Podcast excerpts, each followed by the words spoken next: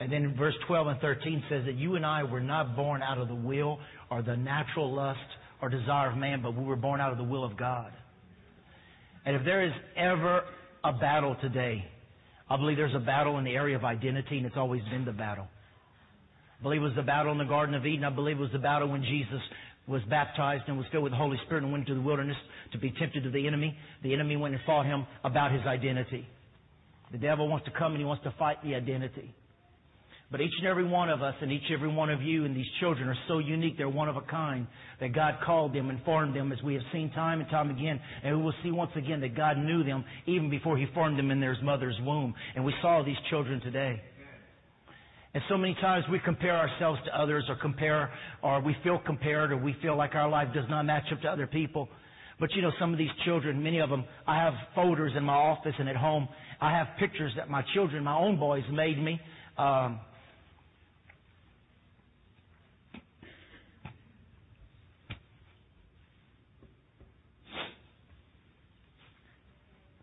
You know,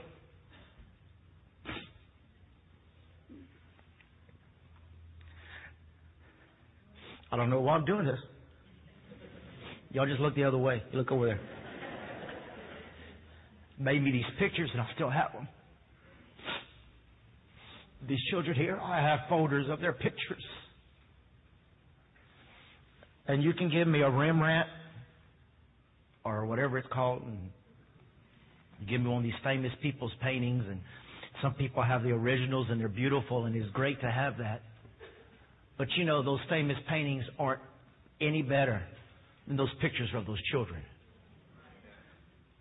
Those pictures are just as beautiful and just as loved as any. I got somebody gave me three pictures of a famous famous painter, and I got the certificate of the originals and everything else. But there's nothing like those those paintings of those children that they've made out of their love and their heart. The lines, the lines may not be straight. The colors may not be the right colors. Things may not just be right, but they're just as perfect as any other painting, so are you. You're just as perfect and as much wonderful and beautiful in the eyes of God as anybody else on this earth. And I pray that if the Holy Spirit could put God's you know, there was a song they used to sing about these rose-colored glasses.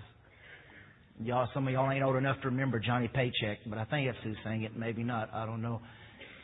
But when you put, if we could put on God's glasses, and if we could see ourselves through God's eyes, then I think it would stop a lot of this victim mentality because so many times you hear people say, my wife drove me to drinking. The truth is, she didn't drive you to nothing. You chose to drink because of the pain. So many people say, my husband drove me to doing this and that and the other.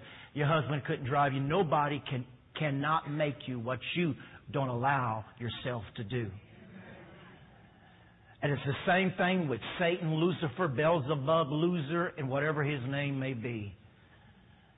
Devil and the devils and demons of hell cannot make you do what you don't choose to do because you are a son and a child of the Most High God. And when the devil tries to say that you're a loser, and the devil tries to say you can't make it, and the devil tries to say you'll never overcome, the devil cannot, well, you know, the devil just made me do it. That is a bunch of junk. And about, you know, well, they drove me away from home.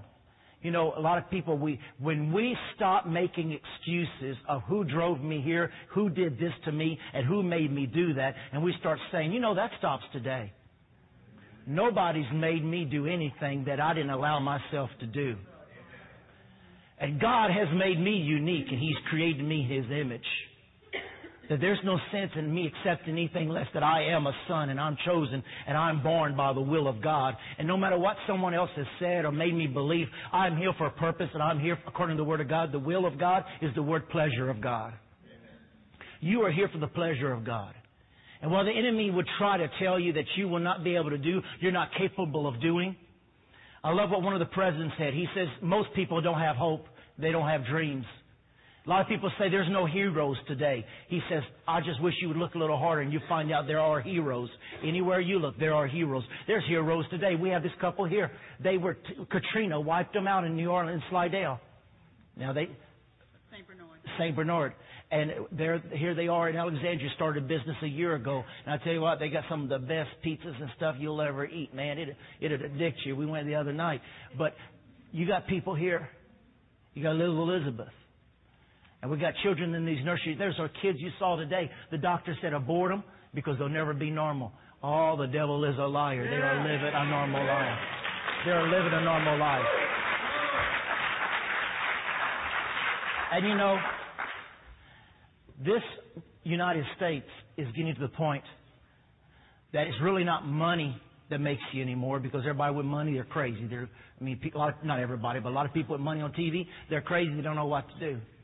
Fame, fortune, a lot of these things that people think are so, used to think that are so important, they're starting to realize nothing of these things give me happiness and they just go deeper and deeper into things that just hurt and drive them crazy and drive them into the things of this world. But when you, we, the church, come to realize that we are here for the purpose and the pleasure of God and that there's no one's opinion and no one can make me choose to do what I don't want to do, and even though I may not match up in some areas as other people, they don't match up in all the areas that I do. There's been over 7 billion people who walk the face of this earth.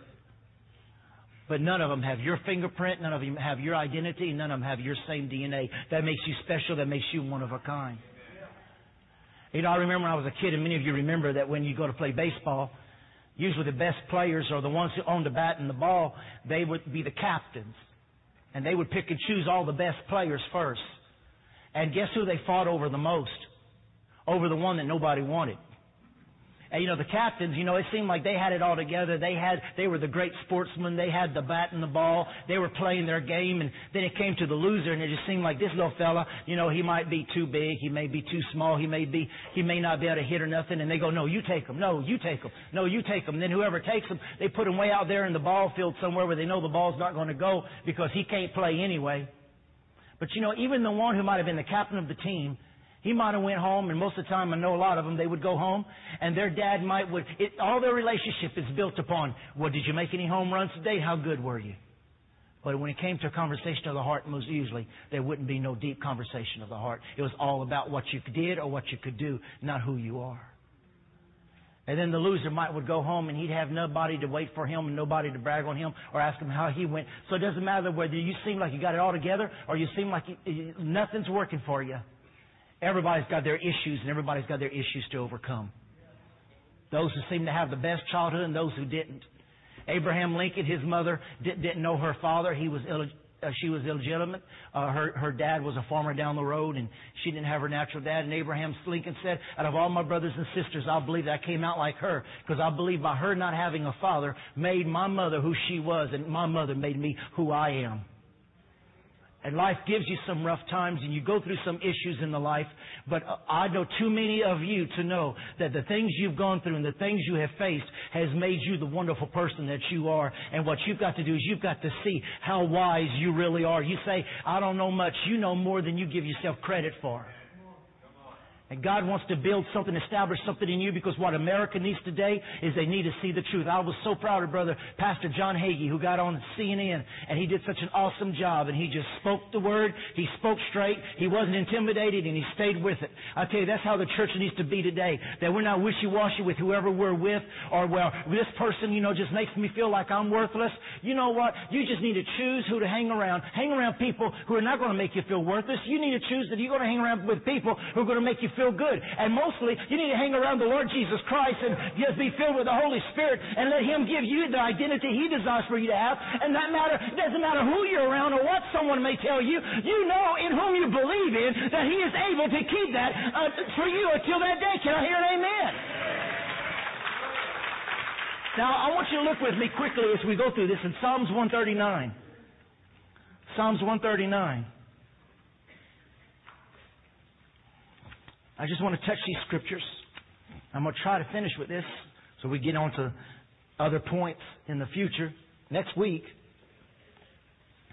Psalms 139, but how many know the devil is not going to have your identity? Amen. Amen. And if you're hurt, he's here to heal the brokenhearted. If you're blind to who you really are and your capability and your talents and what you're able to do, he's able to open your eyes.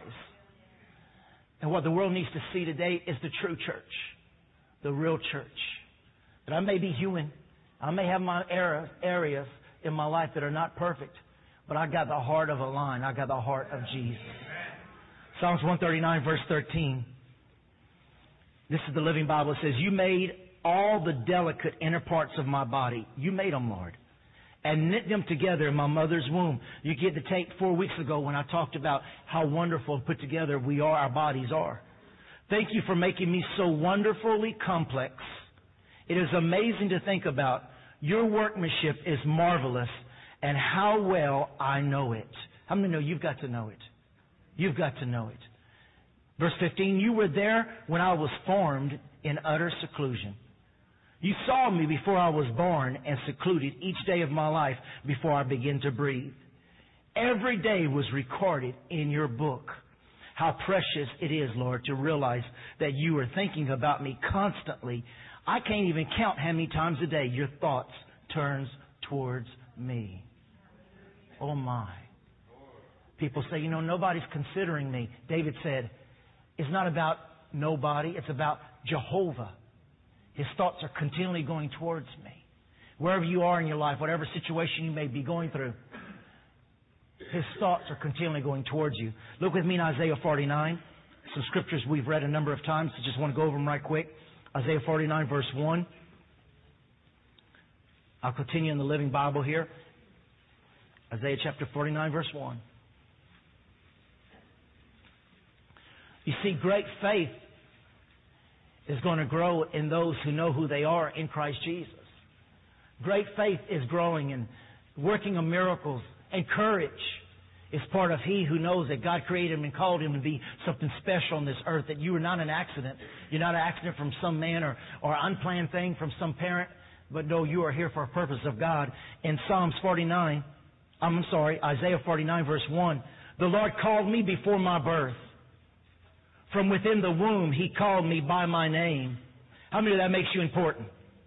Verse 5, And now said the Lord, the Lord who formed me from my mother's womb to serve him, who commissioned me to restore to him his people Israel, who has given me strength to perform this task and honored me for doing it. You shall do more, verse 6 says. I love that.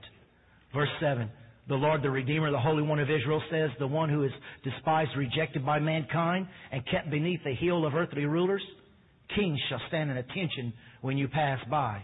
Princes shall bow low because the Lord has chosen you. He, the faithful Lord, somebody say faithful Lord, the Holy One of Israel chooses you.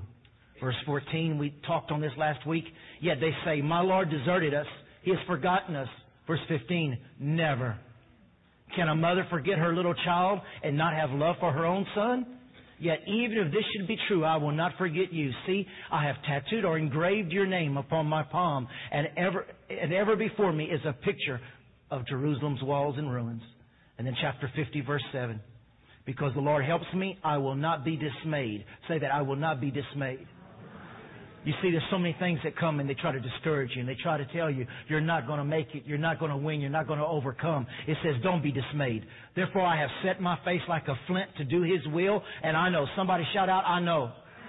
Shout it out, I know. That I will triumph. Say it. That I will triumph. I know it. Look at your neighbor and say, I know it. I know you're going to triumph. Hallelujah. Amen. Now look, Jeremiah chapter 1. We're close. Look right there, Jeremiah chapter 1.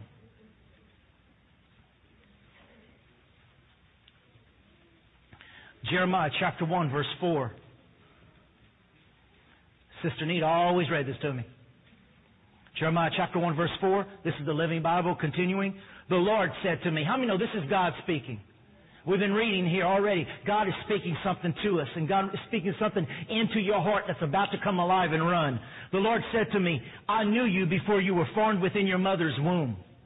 Before you were born, I sanctified you and appointed you, yes, each and every one of you here in Word of Grace, as my spokesman to the world.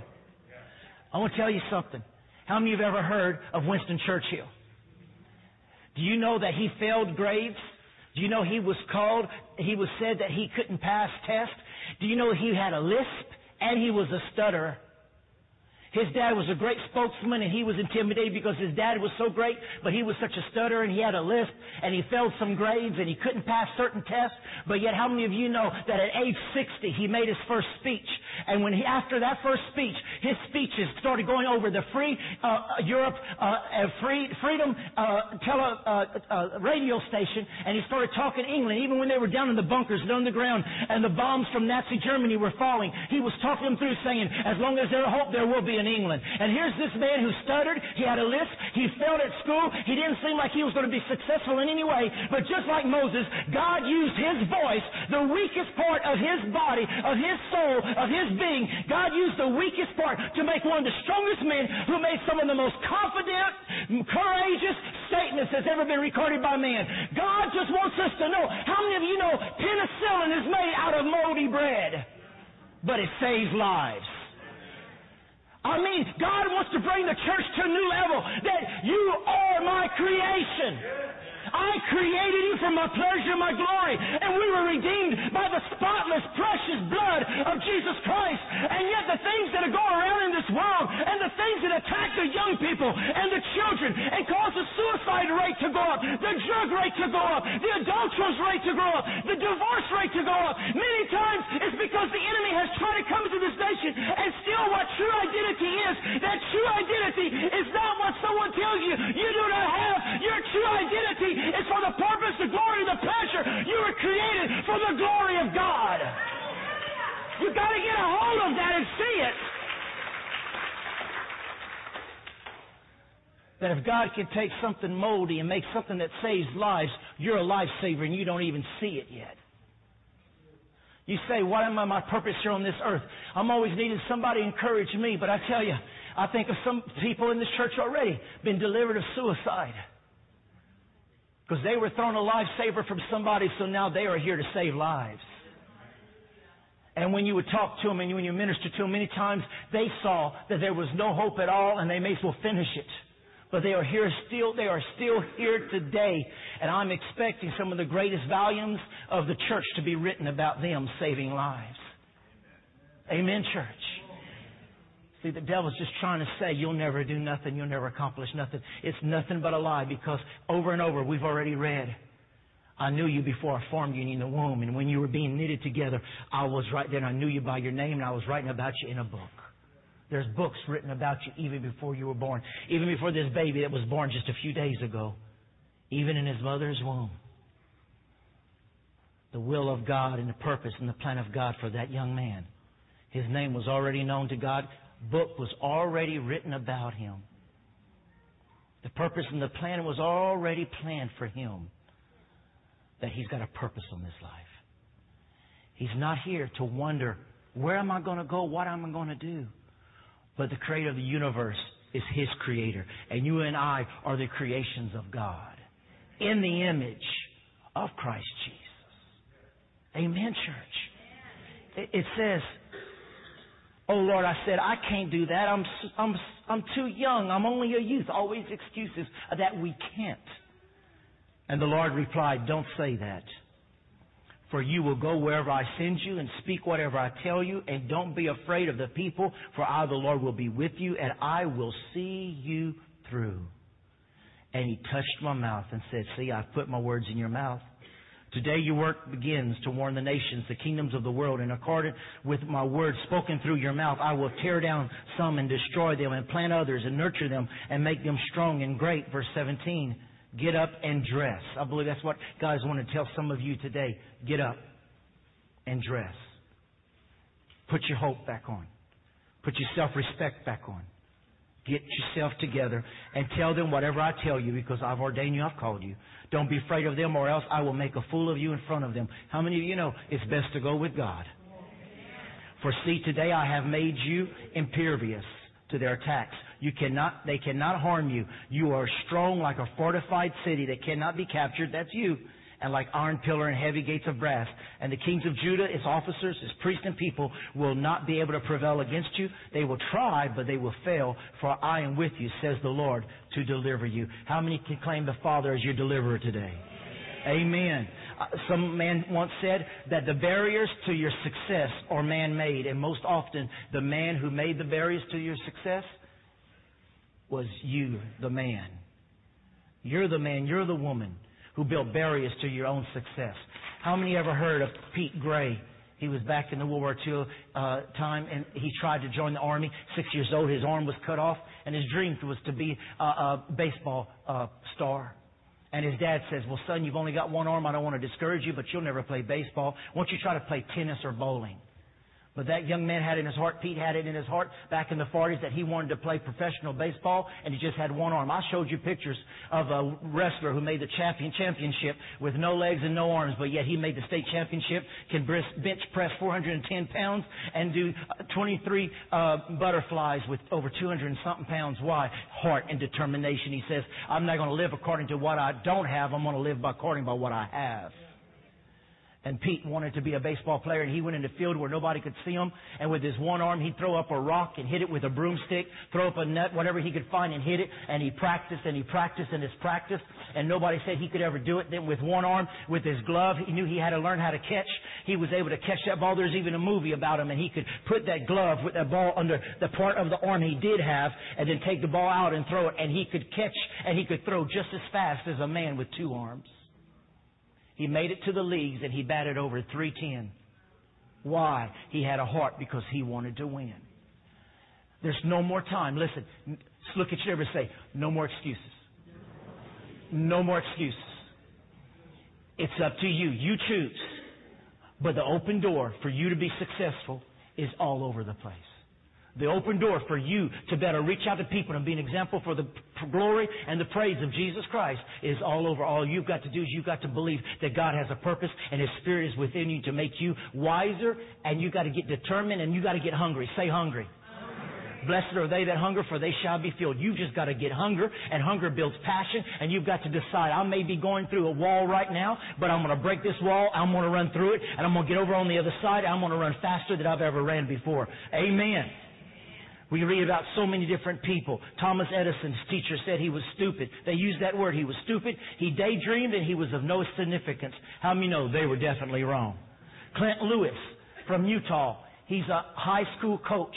His wrestling team, another wrestler, his wrestling team made it to the state stamp, state championships, and he was a state champion himself. But the interesting thing about Clint is that he's blind. And he's the coach of the team that won state. And he was the state champion because he, even though he was blind, he was determined, I'm not going to let my blindness stop me. There's a man, he was born blind and they put him in a room that was 9 by 12. He felt like his life was over and he wasn't going to do anything with his life. But then one day he started saying, you know, if I just stay here, I'm going to die. What I'm going to do is I'm going to learn to walk to the mailbox. And one day he walked 50 feet to the mailbox and he checked his own mail, went back to his little room 9 by 12 and he says, this is a start. If I can walk to the mailbox, I can start and I can keep going. That man ended up writing over 300 books.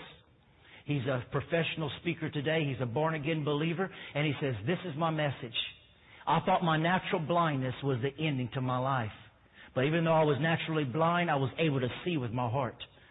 What's worse than my blindness is the second type of blindness, is when you can see, but you determine not to see, and you stay put where you are. Hello, church. Amen, church. I'm not trying to do some professional speaking here. I'm trying to tell you that you are somebody special who was born and created out the image of God and that we cannot just settle for wherever we are. They can make all the jokes they want to out of Pineville. They can say that Pineville is a place where they send all the crazy people. Well, what I've got to say is I know a lot of crazy people about that's crazy about God, but I know a lot of people who are sane, who are victorious, who are more than conquerors, who are champions, and I know that the whole area, this whole area is being changed and transformed. And this place that people used to say, that's where we want to send the crazy people. It's amazing how many big businesses has moved in. I guess Procter and Gamble's crazy too. I guess the train place is crazy too. Uh-uh. We don't have to live according to what people brand us for being. We can say they're building a loop around Pineville. More businesses are coming in this area. We got now have 22 restaurants within a half a mile of our church. We're on a main highway. We got all these children, all these things, and I was told from the very beginning, it'll never last, it'll never work. How many of you know if I would have listened to that man who came hit my desk and said, You'll never last here, if I would have listened to him, we wouldn't be here. Don't listen to what people say. You listen to what the Word and the Spirit of God says. Come on, church. Amen, church. That's what you've got to do. Amen. Amen. I remember when we first got married, there was this song Wayne Watson used to do. How many remember about the touch of the Master's hand? About the old violin. You remember that? Some of y'all are young enough to remember that? The old violin. He got up there, he got that old shaggy violin. He says, the auctioneer went, who'll give me a dollar? Two dollars? Three dollars? Nobody raised their hand. Going once, going twice. Who'll give me four dollars?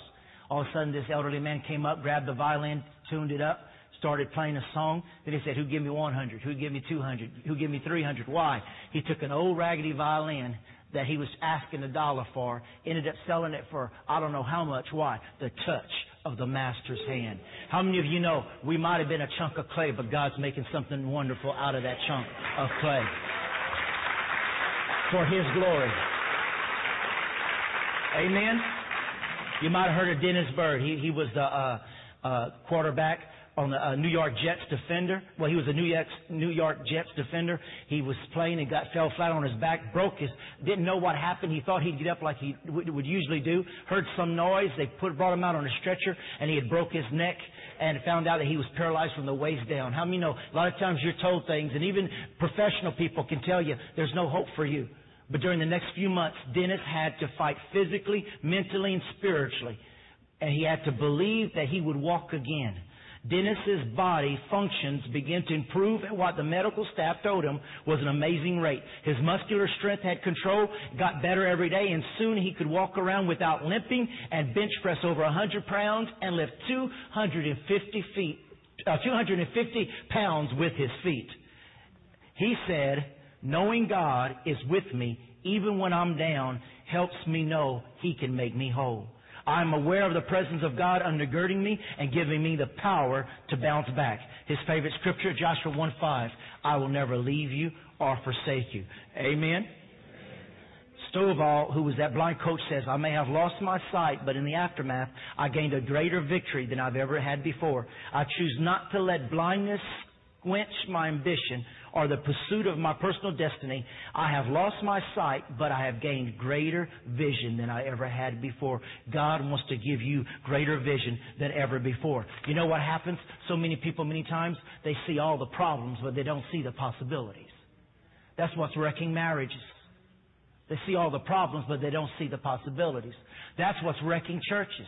They see all the problems, but they don't see all the possibilities. Every problem is a potential for a possibility of something greater than how it was before.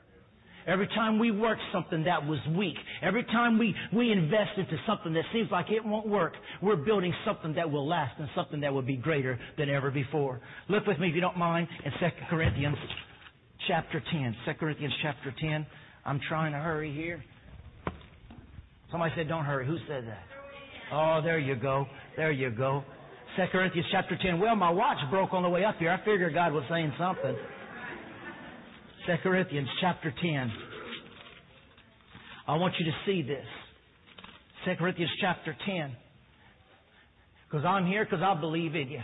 Because God told me He believes in you. And God has plans for you. And the children who are not here, God has plans for them. And the children who are backslidden and the people and the young people who are backslidden, God has plans for them. And everyone that you're believing God for, God has great plans for them. And everyone that has been rebellious and bucking against the call of God, God has great plans for them. And everyone who was not able to sleep last night and everyone who is miserable, God has great plans for you. And everyone who seems to be on the urge of losing everything they have, God has greater plans for you. And whatever the difficulty and problems you've been looking at, and the lies lies the devil has been telling you. God's speaking the truth, and He's got greater plans. I'm telling you, I didn't have time to show it. We, this wall comes out, and we got four more phases to go. Buildings left to build, things to do, nations to go to. Why? Because God has greater plans than I do. The things my eyes cannot see, the things my ears have not heard, the things that I have not been able to imagine, are the things that God has prepared for us. And where shall be a fulfillment of things that God has called us to do? But listen, you can listen, you can surround yourself, and it's amazing how depressed people get around depressed people. Because if I get around somebody who feels good, they make me feel every, even lower. You got to quit looking that way. Jesus ever had a low day? No, he lifts you up. People who like to be mad like to get around mad people and just talk about the president, the government, and whoever else passes by their way. Like spirits attract.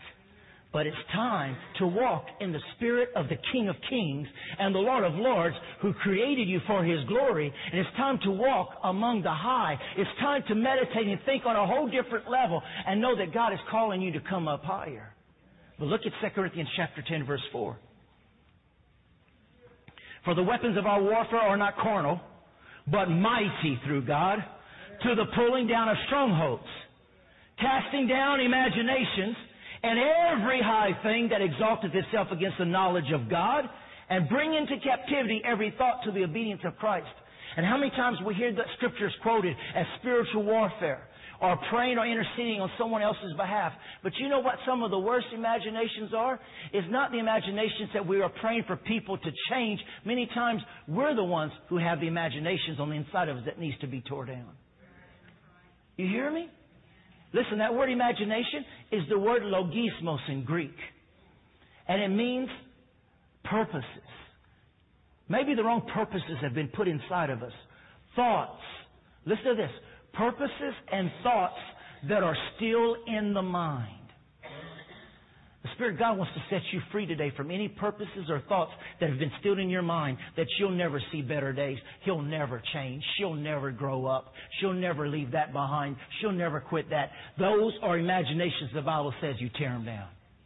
Do you hear me, church? You tear them down. That word logismos, imagination, means calculations.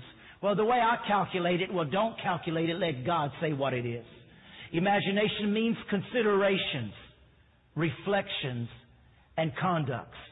And some of the strongest imaginations and strongholds that exist are the ones that we have inside of us.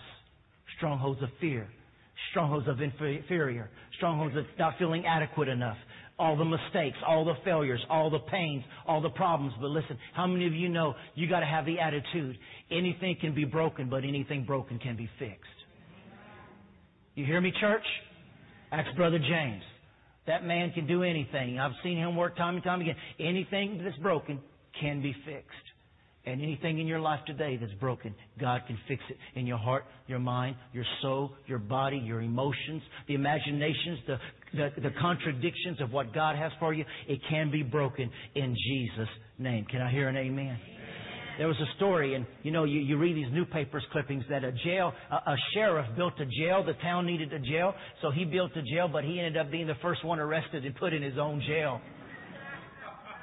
How many know sometimes we're the ones who lock ourselves in, and just like Otis, the key's right there, and we can let ourselves out, but we just enjoy just just being nothing for a while and just laying there and saying, "Well, there's no use in getting out because if I get out, I'll just go and do the same thing I've always done." And that's the problem with the church. We wonder what's wrong with the testimony of the church. It's because we leave the church and we go out and we always do things the way we've always done them. But today, God wants to renew the spirit that we do leave here, but we leave here to do things God's way, not my way. That He puts those thoughts and, and those plans within our hearts. Amen. You choose many times to be your own judge and your own jury. You sentence yourself to a life of poverty, mediocrity, and being an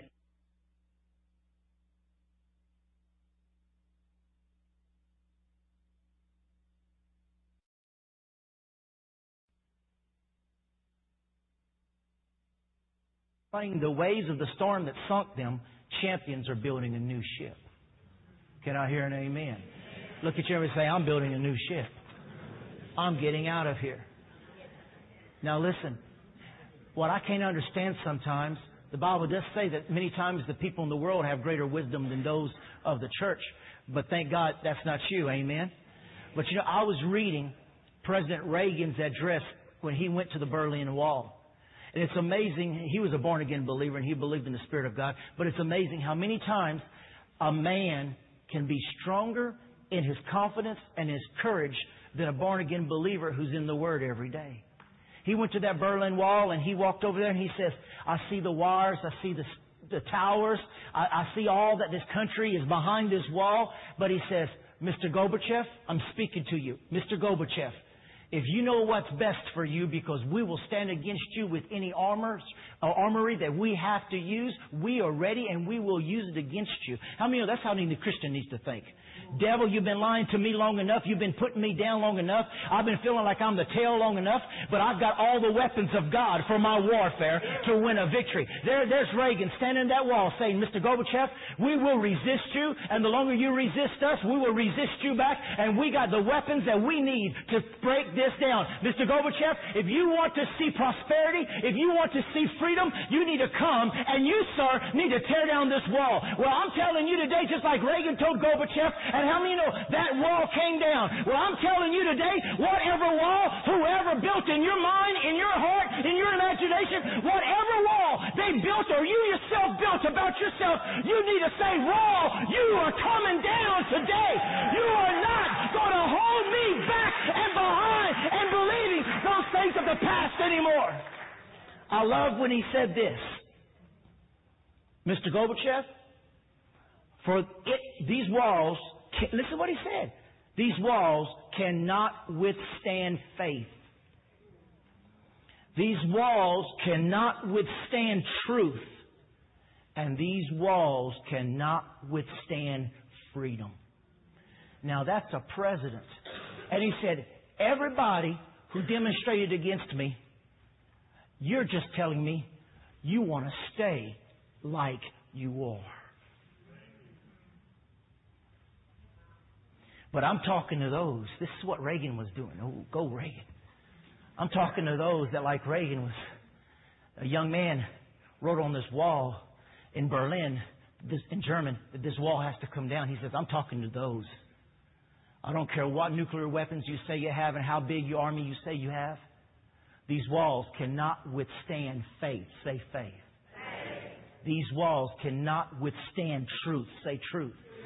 These walls cannot withstand freedom. Say freedom.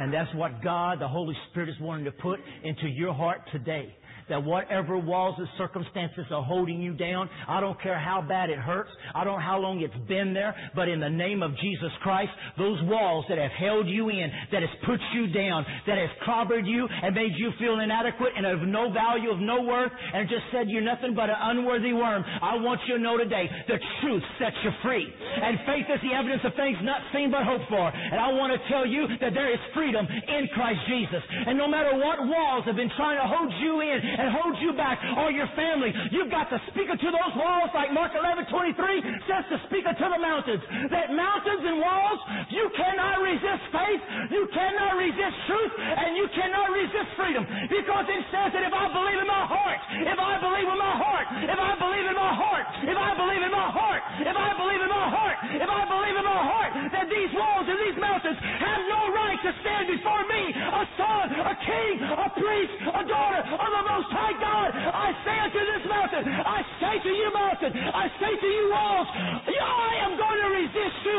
with the armory of the Almighty God, and you are going to have to come down in Jesus' name. Give the Lord praise. Give the Lord praise.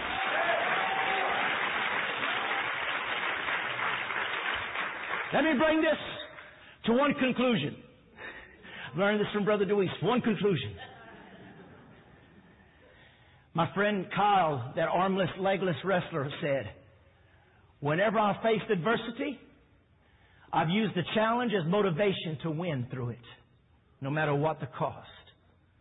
When I meet with failure, I pick myself up, dust off the dirt from the fall, and focus on trying again. You can't let failure beat you. Or give in to the temptation to take the easy way out. The world's greatest accomplishments aren't achieved on the first try. You hear me, church? So these are the points. Number one, you want to break the walls? Number one, stop blaming others. I may be in a setback, but I'm going to have my comeback. And I'm not going to blame others. I'm not blaming. I've been blaming my mama for 54 years. Stop it. I've been blaming my ex-boss for 25 years. Stop it. Stop blaming others. Say, I am here by the will and the purpose and the pleasure of God, and I am not holding back because of these things that I see or that I've heard. Stop blaming others. Number two, get around the Word and stay motivated and built up in the Holy Spirit. Romans 16:10, Paul says, "Salute Apelles, approved in Christ." Stay around people who are approved in Christ. Stay around people with good track records and listen to them and pull upon their wisdom. This man was approved in Christ. How many know that means something for Paul to say that?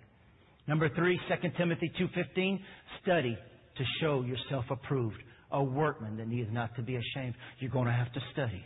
You're going to have to get in church. You're going to have to get in the Word of God. You're going to have to listen to tapes. You're going to have to worship God. But you're going to have to study to show yourself approved and get the wisdom and the knowledge you need to break down those walls. Amen? Amen.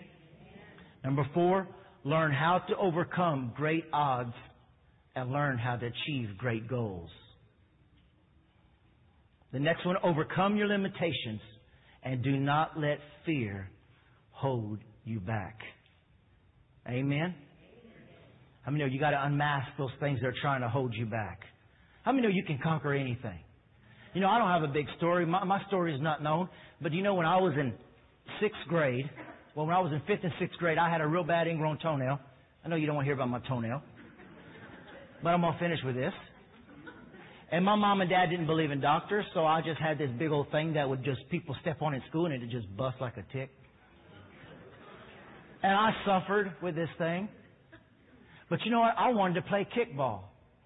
And I had this big old thing on my toe, and I was right-handed. But I couldn't stand at the bus stop. Everybody in PE, everybody's playing kickball, but I can't. So you know what? I started learning how to kick with my left hand. And I didn't do t- my left foot, not my left hand. I cheated.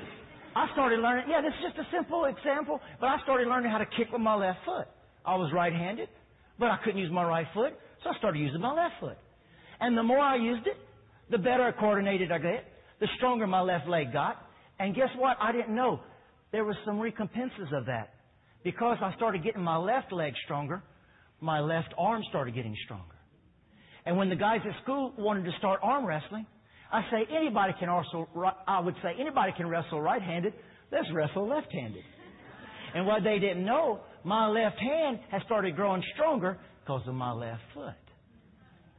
I could have just sat down. I can't play. But I played and I had fun because I didn't let one handicap stop me from developing my way out. You hear me, church? You can get out of it. You can get out of it. And you've got to stay hungry for the things of God. Hallelujah. Let's stand upon our feet. Did you get something out of this this morning? Amen. Are you a winner?